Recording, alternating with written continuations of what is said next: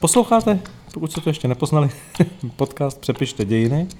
A dříve než se pustíme do dnešního dílu, kterým začneme takový malý seriál, ale to si vysvětlíme, obvyklá hlášení a to naše výjezdy, které nás čekají, kde nás můžete potkat. Nejbližší je zatím 25. května v 18 hodin, to budeme ve Staré Boleslavi v Bazilice svatého Václava. To bez středověkých mýtů nepůjde. Tak, a já myslím, že se dostaneme třeba do protektorátu. No to bez pochyby, svatováclavská orlice. No, to bude pěkný. Tak tam můžete přijít se na nás podívat, pohovořit, případně nás umlátit vlastní knihou, jak libu. No a pak 30. května se uvidíme v 18 hodin ve Zlíně, to bude, ale pozor, to bude open air. Open air jsme ještě neměli. Já si, já si to už doma trénuju. Ahoj Zlíne! Super. Otázka, co se ozve z toho parku. Ty dva lidi, co tam budou, Co půjdou okolo. co budou okolo. ne dobře. Takže 30. května v 18 hodin ve Zlíně. No a 10.6. poprvé Praha, ovšem svět knihy v 18 hodin v pátek v 6 v podvečer, dokonce s křtem naší knížky. Vzhledem k tomu, že knížka už je na světě dlouho, tak možná s běžmovačkou. To jsou skoro běžmování, ale máme jednu hezkou kmotru už domluvenou, tak se přijďte případně podívat 10. června na svět knihy. Pět dní poté Opět na východ do Olomouce. 15. června v podvečer se uvidíme v Olomouci. Ono to ještě bude přibývat. další místa naskakují, ale ještě nejsou ujasněna. A nebo budou později. A nebo budou v létě nebo v září. Takže to máme výjezdy. No a pak tady samozřejmě každý týden je deník N s naším seriálem Přepište dějiny, který tak trochu stínuje naše podcasty. Můžete si stále přečíst a číst naši knihu Přepište dějiny. Předpokládáme, že dokonce nás můžete spatřit na obrazovce České televize 8. května. Ano. Budeme přepisovat českou televizi. Malinko. Aby se nám to nevrátilo. To se nám vždycky vrátí. No a samozřejmě pak jsme tady na všech podcastových platformách a ti, co nás chtějí podporovat, za což moc děkujeme, nás najdou na Gazetistu. Tentokrát ne, že bude srpen, teď bude květen. To s květnem. První máj. Lásky čas, to asi ne. Nechcete až ten 27. květen? Jo takhle. 80 let? Hmm, krypta, zatáčka, 1942. ale to bude všude. A na 100 způsobů. A možná, že vlastně ne. Jako na jeden Já si způsob. myslím, že to bude na jeden způsob, že to bude takový, jako nebejt zatáčky, tak by ještě válka byla do dneška a v té kryptě jsme byli vlastně tak trochu všichni za hrdiny. A byli jsme nejlepší, protože A byli jsme nejlepší. A jako já to nechci schazovat, a to bylo velký a, a zaplať pámu za ty dary. Ale myslím, že to bude na jeden způsob. No jestli to má na ten jeden způsob, tak jestli by nestálo za to, jak je nám vlastní, Mhm. uh-huh. to trošku přepsat. Nebo ukázat, jak se to přepisoval. No, možná se podívat na kontext. Takže bychom si střihli takový menší seriál. Dobře, tak květen bude věnovaný roku 1942. Antropoid a výsadek a zatáčka a krypta budou jenom součást toho příběhu. A možná jenom maličká součást, protože... Ne nepodstatná, Ale maličká. ale má. Tady je Martin Groman. A tady je Michal Sehlík. byly slavnostně zahájeny pražské hudební týdny 1942. Mezi hosty byl zastupující říšský protektor SS Obergruppenführer Heydrich Schodů. General Franco had revolted against the Republican government. It took 18 days more to engulf the Belgians and drive the Anglo-French army into the W sea. ostatnich dniach i nad innymi miastami angielskimi wielka bitwa powietrzna. Pokrzyżowała ona znane plany hitlerowców. Zur Aufklärung des Attentats auf den stellvertretenden Reichsprotektor SS-Obergruppenführer Heydrich So are all the men who lived in the little village of Ligice. Their mothers, their wives and sisters are in a concentration camp. Rommel n'a plus devant lui qu'un seul obstacle, les Français. Il vient sur place et déclare Il me faut Birakem. Jedním z posledních velkých sociálních činů zastupujícího říšského protektora byla akce, která umožnila velkému počtu českých dělníků strávit dovolenou v lázních a letoviskách. Die Schlacht um Charkow. Am 12. Mai begann in den frühen Morgenstunden die große Sowjetoffensive. largest convoy ever taken to Russia is feeling its way through the danger zbraň proti bolševikom, dnes už pod vlastnou zástavou. Postup slovenských tankov k rieke Can. Horník Karel Juříček složil za všechny své druhy slib, že ostravský lid bude všemi silami pracovat, aby pomohl říši k vítězství, které bude i vítězstvím Čechů. Přepište dějiny! Přece jen jste profesor, já taky učím, tak bychom si měli vytyčit plán. Děláme si osnovu, Já co, bych co vlastně bude rozdělil říkat. na takové čtyři díly, s tím, že ten první dneska věnujeme tomu, co se dělo v roce 42 ve světě, abychom viděli ten protektorát a ten československý odboj v nějakém globálnějším kontextu, jako co se dělo za těma horama a ne u nás v dolíku jenom. No, nebo co si lidi vůbec mohli číst, a o čem věděli Přesně. nebo O, nevěděli. čem, o čem věděli, o čem nevěděli. Příště bychom se podívali trochu na Heidricha, Ale jako na osobnost a ne na muže v zatáčce, Tak. ale koho vlastně máme před sebou a kdo 4. června jak ho vnímáme umírá. my, jak ho vnímají Němci, tehdy i dnes třeba, a jak ho vnímá vlastně Evropa, jestli pro ně je tou figurou, o kterou jim jde.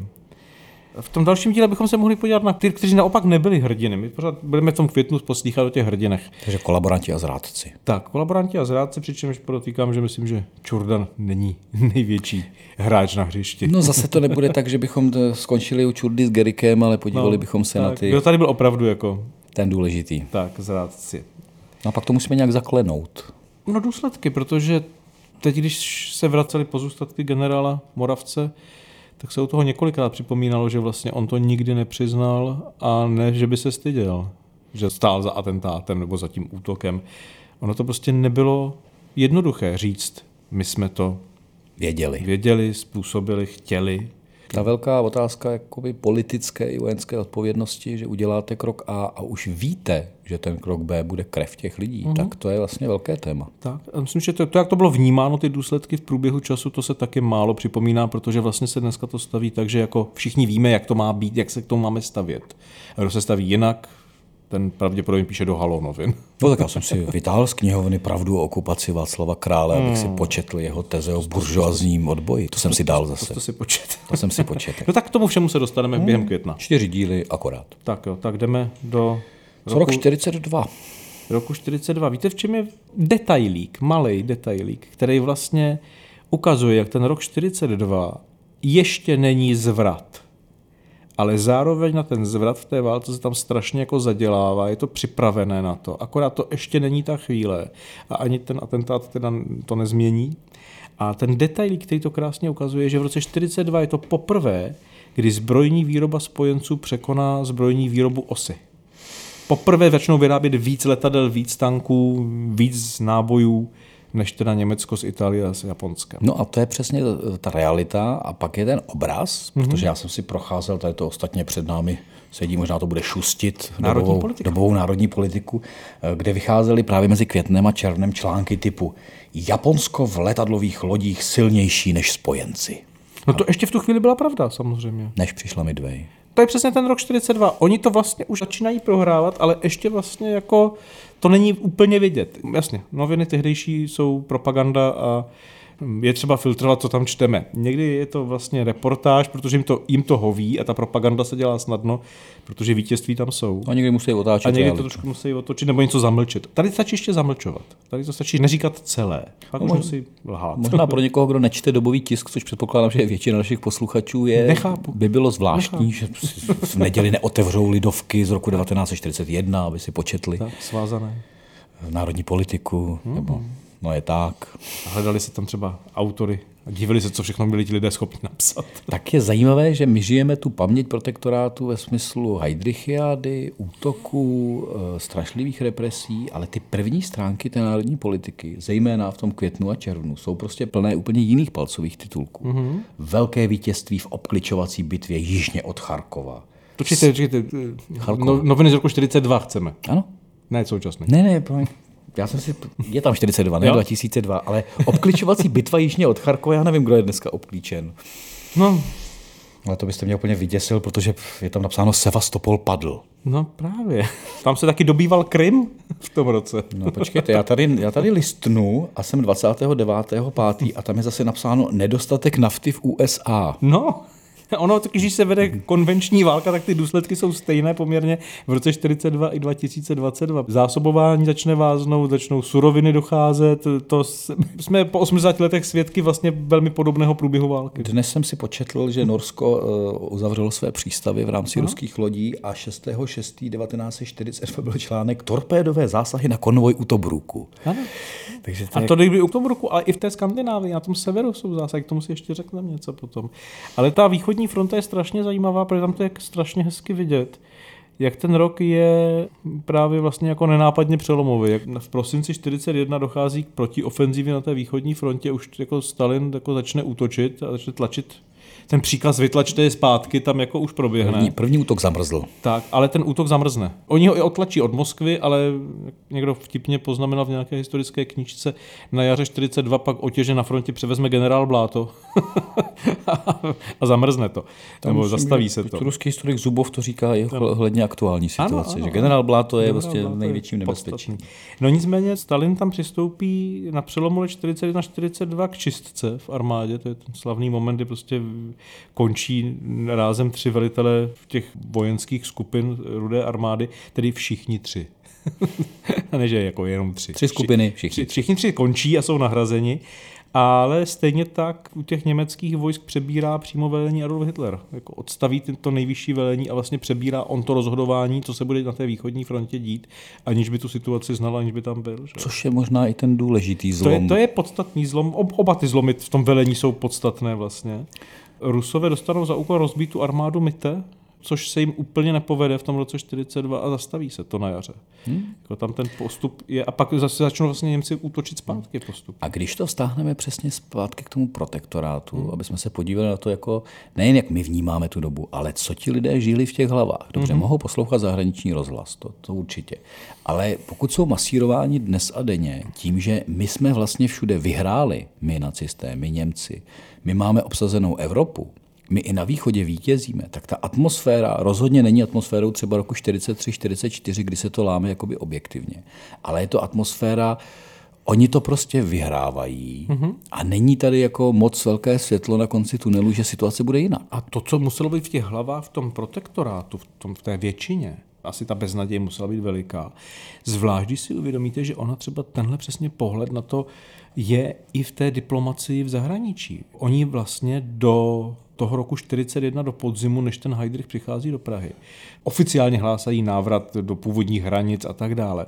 Ale vlastně ta jednání, která vedou, tak hledají nějaké nové řešení pro budoucnost střední Evropy. Československo-Polskou unii si nechám do bonusu. Tomu se bonusu dostaneme. Ale tohle je projev taky toho, že prostě není to víra ve vítězství, to je víra v nějaké nové řešení. No jako to, není to víra v návrat. Jo? Ale to nové řešení zároveň jako tady je z velké části jako beznadějné. Hmm. Já to říkám nebo zdůraznuju právě proto, že v tomhle světle té atmosféry, té bezvýchodnosti toho, že patříme k německému prostoru a prostě to tak bude, postavit proti tomu tu konkrétní odvahu těch lidí, hmm. kteří přes tuhle bezvýchodnost prostě dělají maximum, včetně jako lidských obětí nebo obětí svých rodin, tak to je trošku jiný příběh, než možná vidíme, že jako vedeme vítěznou válku a za tři roky vyhrajem. Dokonce i historici minulého komunistického období, když píše Heidrichiádu eh, Amort, tak tam má takovou hmm. hezkou tezi, to bylo ještě v době, kdy německá vojska dočasně vítězila. Jenže to dočasně, to on si může říct v těch 60. 70. letech, ale nemůže to říct prostě v roce 42. To nebyla žádná dočasnost, to byla jako Ewigkeit, to byla věčnost. Tak a moc hezky je to vlastně vidět na tom slavném případu se Stalingradem, což je přesně zase rok 42. My, když řekneme rok 42, tak dneska vnímáme atentát, atentát, rok 42 je atentát. Před rokem 89, kdyby se řeklo 42, tak bychom všichni takhle věděli, že to je bitva o Stalingrad, no. protože to, to jsme měli v té hlavě narváno na prvním místě. A tam to je přesně o tom. Oni vlastně ti Němci, když ve chvíli generál Bláto ustoupí a oni na té jižní frontě řeknou tak a jdeme zpátky, tak začnou se tlačit na Kavkaz a do těchto těch oblastí, samozřejmě z velké části je to kvůli ropě a, a, a zdrojům, dostanou se přes ty prázdné planiny na té Ukrajině poměrně daleko a rychle, čímž si teda zkomplikují zásobování. To je zase v roce 42 opravdu. Jo, jo, jo, jsem v roce 42. No to se vlastně dostali rychle. Tam se dostali rychle a zkomplikovali si zásobování. a dostanou vlastně povel dobít Stalingrad. No ale dojde k tomu, že vlastně ta německá armáda v létě k tomu Stalingradu opravdu dojde, sice je oslabená, musí odkládat ty některé divize, aby jí jistili levobok a pravobok, ale dojde tam a ten Stalingrad obklíčí a ti generálové říkají, tak, máme je. A je to. Necháme ho zavřený, obklíčený a oni tam vyhladoví a kapitulují. A teď nastane ta prestižní chvíle, protože už ta vojska obě vedou přímo ti diktátoři. Hitler řekne, ne, ne, ne, musíte dovnitř. Musíte ho dobít. No ale to jsou jako politicko-mítická rozhodnutí, to tak nejsou vojensko-strategická. A jim se to fakt povede, i když nechtějí, tak to tam dobydou. No a to se Stalin řekne, musíte to dobít zpátky. Takže zase Rusové obklíčí Stalingrad a tentokrát už neudělají tu chybu a vlastně na Vánoce je hotova Paulus je definitivně v kleštích a během toho roku se to celé převrátí dvakrát tam a zpátky. No zase je to jako hezký doklad toho, že my pořád bereme i ty vojenské akce jako výsostně racionální. Ne, tady to je A úplně, tady je to symbol. tam je spousta jako momentů, kdy to selhává. I těm vítězícím Němcům. Eh, Geringovi keci o tom, že, udě, že udrží ten obklíčený Stalingrad pomocí leteckého mostu, který nikdy nevybuduje vlastně. Na druhou stranu eh, Stalin, který to obklíčí, ale jako v první chvíli ty jednotky, když uzavřou ten kruh, tak oni jsou strašně tenký. Ten val těch eh, Dá se prorazit. Sovi- rudé, té rudé armády se dá snadno prorazit. Co udělají Němci, neudělají to. Zapomenou, že to, teď, teď je poslední šance, je to pár kilometrů, který zabrali. Pojďte ho tam zase vyhnat a otevřít, aby Paulus mohl ustoupit. Takhle zpětně se nám to tady jako... Jasně, mudruje se nám to mudruje, výborně. co měl udělat ale, Paulus. Tak, ale to Paulus jsou už ty si- civilkáři, co radí Paulusovi u tak, Stalingradu, ty tak, jsou nejlepší. Tak, to než jsem to, nejen mi tomu radí od té doby půlka, půlka historické literatury. Ale ne, for je prostě v tom, že tam opravdu nejde o rozum. Jako, ty, tyhle rady jsou na nic všechny, protože celé to bylo o tom, Stalingrad bude můj, ne můj. No. a teď se prostě o to přeli. A mimochodem mluvíme o roce 42. Jo? Pořád mluvím o roce 42. Dám, no tak nedám. Když už jako je, to, je, je to v téhle symbolické fázi, eh, já mám rád takové ty odbočky, jako podívejme se, co dělají sousedé, když my si žijeme ten 42. rok. A když jste zrovna někde na Kavkaze, zmíním jako dvě drobnosti. První je, to není ani drobnost, to je fatální, když se podívám na našeho rakouského souseda, tak do té německé armády, do toho Wehrmacht, narukuje 1,2 milionu Rakušanů. Mm-hmm. Což je prostě neuvěřitelný mm. počet, když to takhle jako vnímáme. A jsou to Rakušané prostě v těchto těch uniformách. Dokonce, což mě překvapilo, nesměli dělat ty velké kariéry, nebyl, nebyl to ten pravý Němec, mm-hmm. ale i Rakušané mají 240 generálů v tom celém systému. Ať už SS, armády nebo policie. 240 rakouských generálů nacistického Německa taky není úplně malé číslo. A 300 tisíc jich padne. No, já se právě obávám, že vzhledem k tomu, když vím, co se na té východní frontě dělo s těma rumunskýma a maďarskýma jednotkama, které byly na straně Němců v tu chvíli, tak ty byly používány jako tělesný zátaras, včetně velících. Jako, Tělesný zátaras, Jako no. prostě tady to zabraňte vlastní vahou a pokud to nepůjde, tak vás převálcuju, rozdar. No, u těch mých oblíbených Rakušanů, já to mám potom, eh, jak říká moje cena, fun facts, a my tomu říkáme zajímavosti, eh, zase o charakteru toho místa, když my žijeme ten protektorát Heidricha, co se tam děje, a teď máme ten odboj zahraniční a měli jsme legie a teď ve druhé válce máme RAF a Buzuk a všechno. Ta zajímavost je, že i na západě, ve smyslu Ameriky, byla snaha založit rakouský korpus vojenský mm-hmm. proti nacistům. Plán až teda roku 43, teď přeskakuju. Mm-hmm. Ta zajímavost je v tom, že 2. 4. 1943 se ustanovil rakouská jednotka mm-hmm. USA o síle 193 mužů. Poté byla 3. 5. 43 rozpuštěna, protože se zjistila, že většina nejsou Rakušané. Je to takový střípek, ale v podstatě ukazuje to tu jako realitu toho, toho rakouského, té ostmarky, která je prostě německá, nacistická. A pak se divte. A mí rakouští kolegové, protože se mi povedlo, jako špa, špa, eh, jak stylistika je důležitá. Aha. Já jsem když dělal dolnorakouskou zemskou výstavu a byla tam druhá válka, právě Rakušané mezi 41. a 43. rokem. A je zjištěno, že 95% příslušníků gestapa na území Ostmarky Rakouska hmm. byli rodilí Rakušané. To, to jsou jako vlastní vlastním. To nepřišel z Německa ten gestapak. 95%. No ale mně se povedla ten, ta stylistická chyba, že jsem pro ten překlad jsem nepohlídal, tam nebyla informace, 95% je příslušníků mm-hmm. rakouských. Tam bylo napsáno Österreichische Gestapo.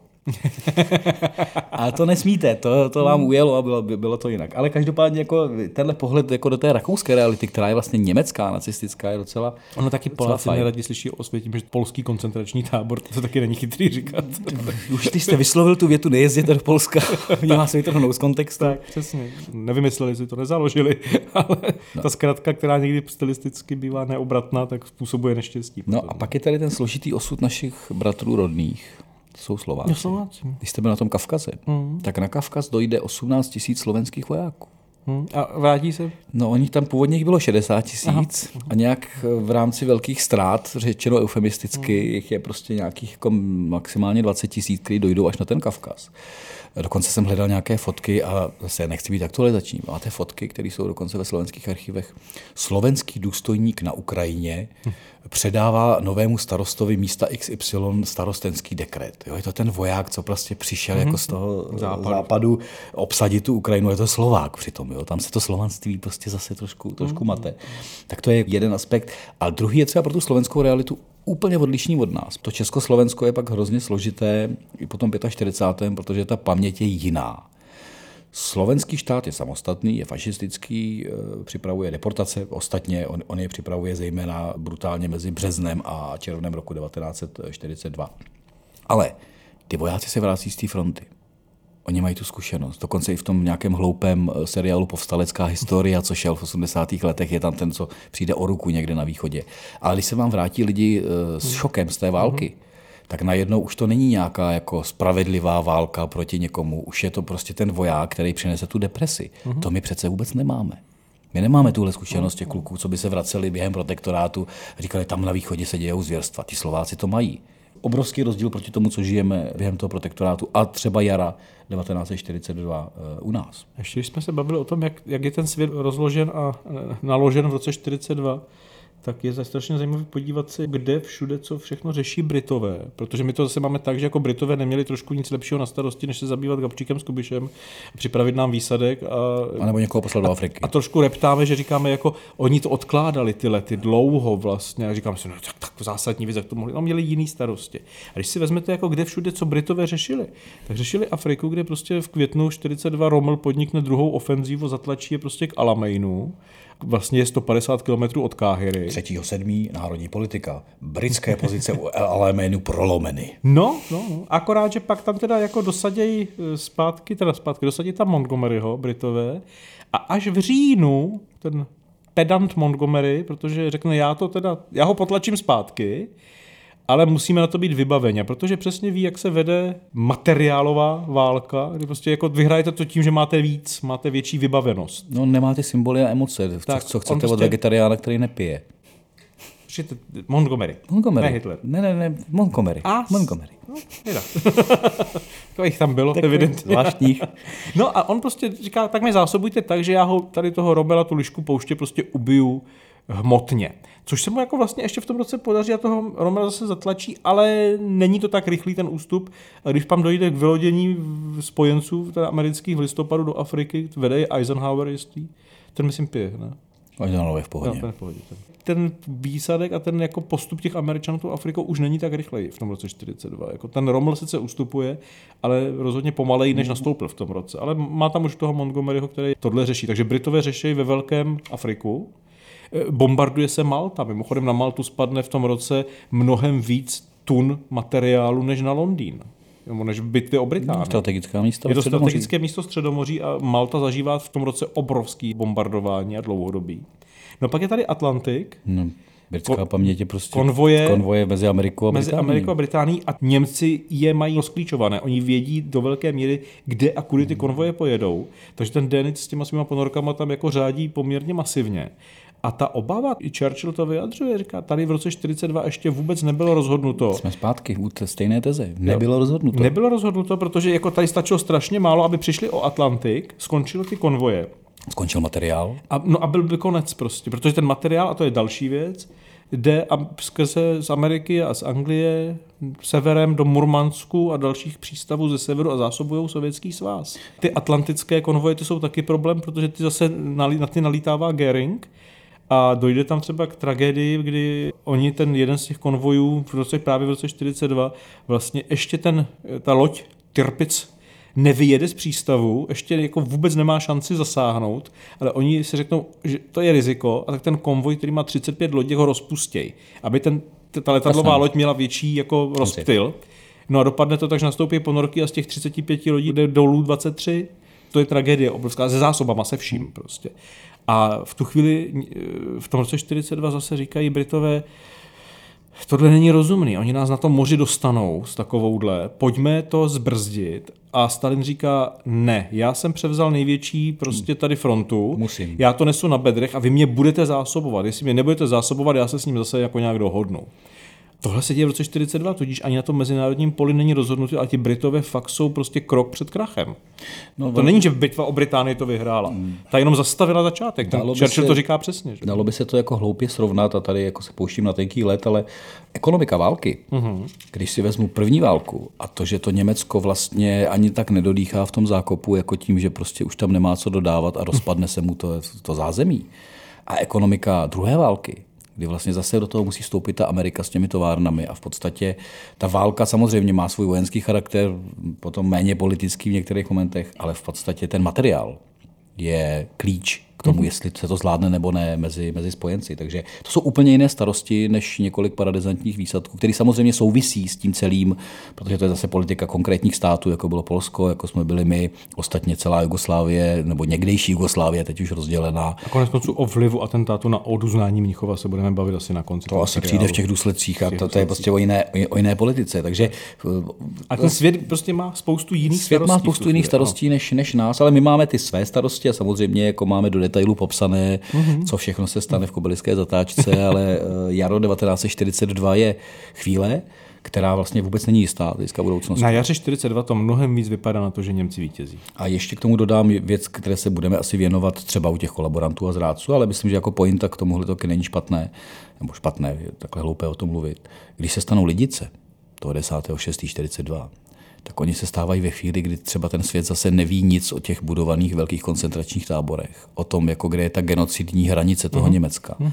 A my se staneme světovými ve smyslu toto zvěrstvo se děje, protože z toho východu těch informací tolik, tam, tolik nejde. Ano. Ale vypálená vesnice se vším všudy je děsivá vlastně pro ten, pro ten svět. Ale a zase na konci to, války to převálcují ty koncentrační tábory. Musí lo, logicky, ale zase v tomhle je to prostě jiný fokus. My uh-huh. měli bychom vždycky se naučit podívat se do té konkrétní doby, co ten člověk vlastně vůbec vidí kolem sebe a na uh-huh. co reaguje. My už reagujeme moudře, že Paulusovi radíme na východě, u Tobruku víme, jak to dopadne, ale takhle to vůbec nebylo v 42. Takže ta pointa mimo jiné je ta, že nejsme vůbec v jistém roce, kdy se to zlomilo, láme a válka je vyhraná. Vůbec jako myslím si, že být Čechem takhle 15. května 42 tak jako běžným a číst noviny a vědět, co se děje, kde tak jsem jako v depresi spíš. Maximálně vám přijde eh, pozvání na eh, cestu do Luhačovic, když jste byl dělník a dostal jste placenou dovolenou od Heidricha, aby jste dále vyráběl zbraně. Vlastně pravda, oni byli první placený dovolený pro dělník. No tak vidíte, no, sociální. To, jsou ty záběry v Národním filmovém archivu, jak ty vlaky přijíždějí do Luhačovic a ty, ti dělníci si tam dávají to pivo a teď je tam ten komentář, že takhle se chová prostě ta říše k tomu dělníkovi.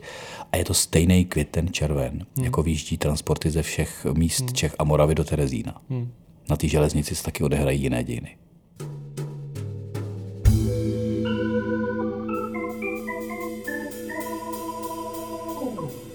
Doposlouchali jste další epizodu podcastu Přepište dějiny, tentokrát z první částí série o roce 1942 a jeho kontextech. No a pokud byste chtěli ještě chvíli s námi setrvat a podívat se třeba blíž na střední Evropu v té době a na její dění a její ambice v druhé světové válce, tak můžete na portálu Gazetisto, kde nás můžete podpořit, za což případně děkujeme. Děkujeme určitě. Případně to, jestli něco pošlou. Případně, že to pošlou, ano.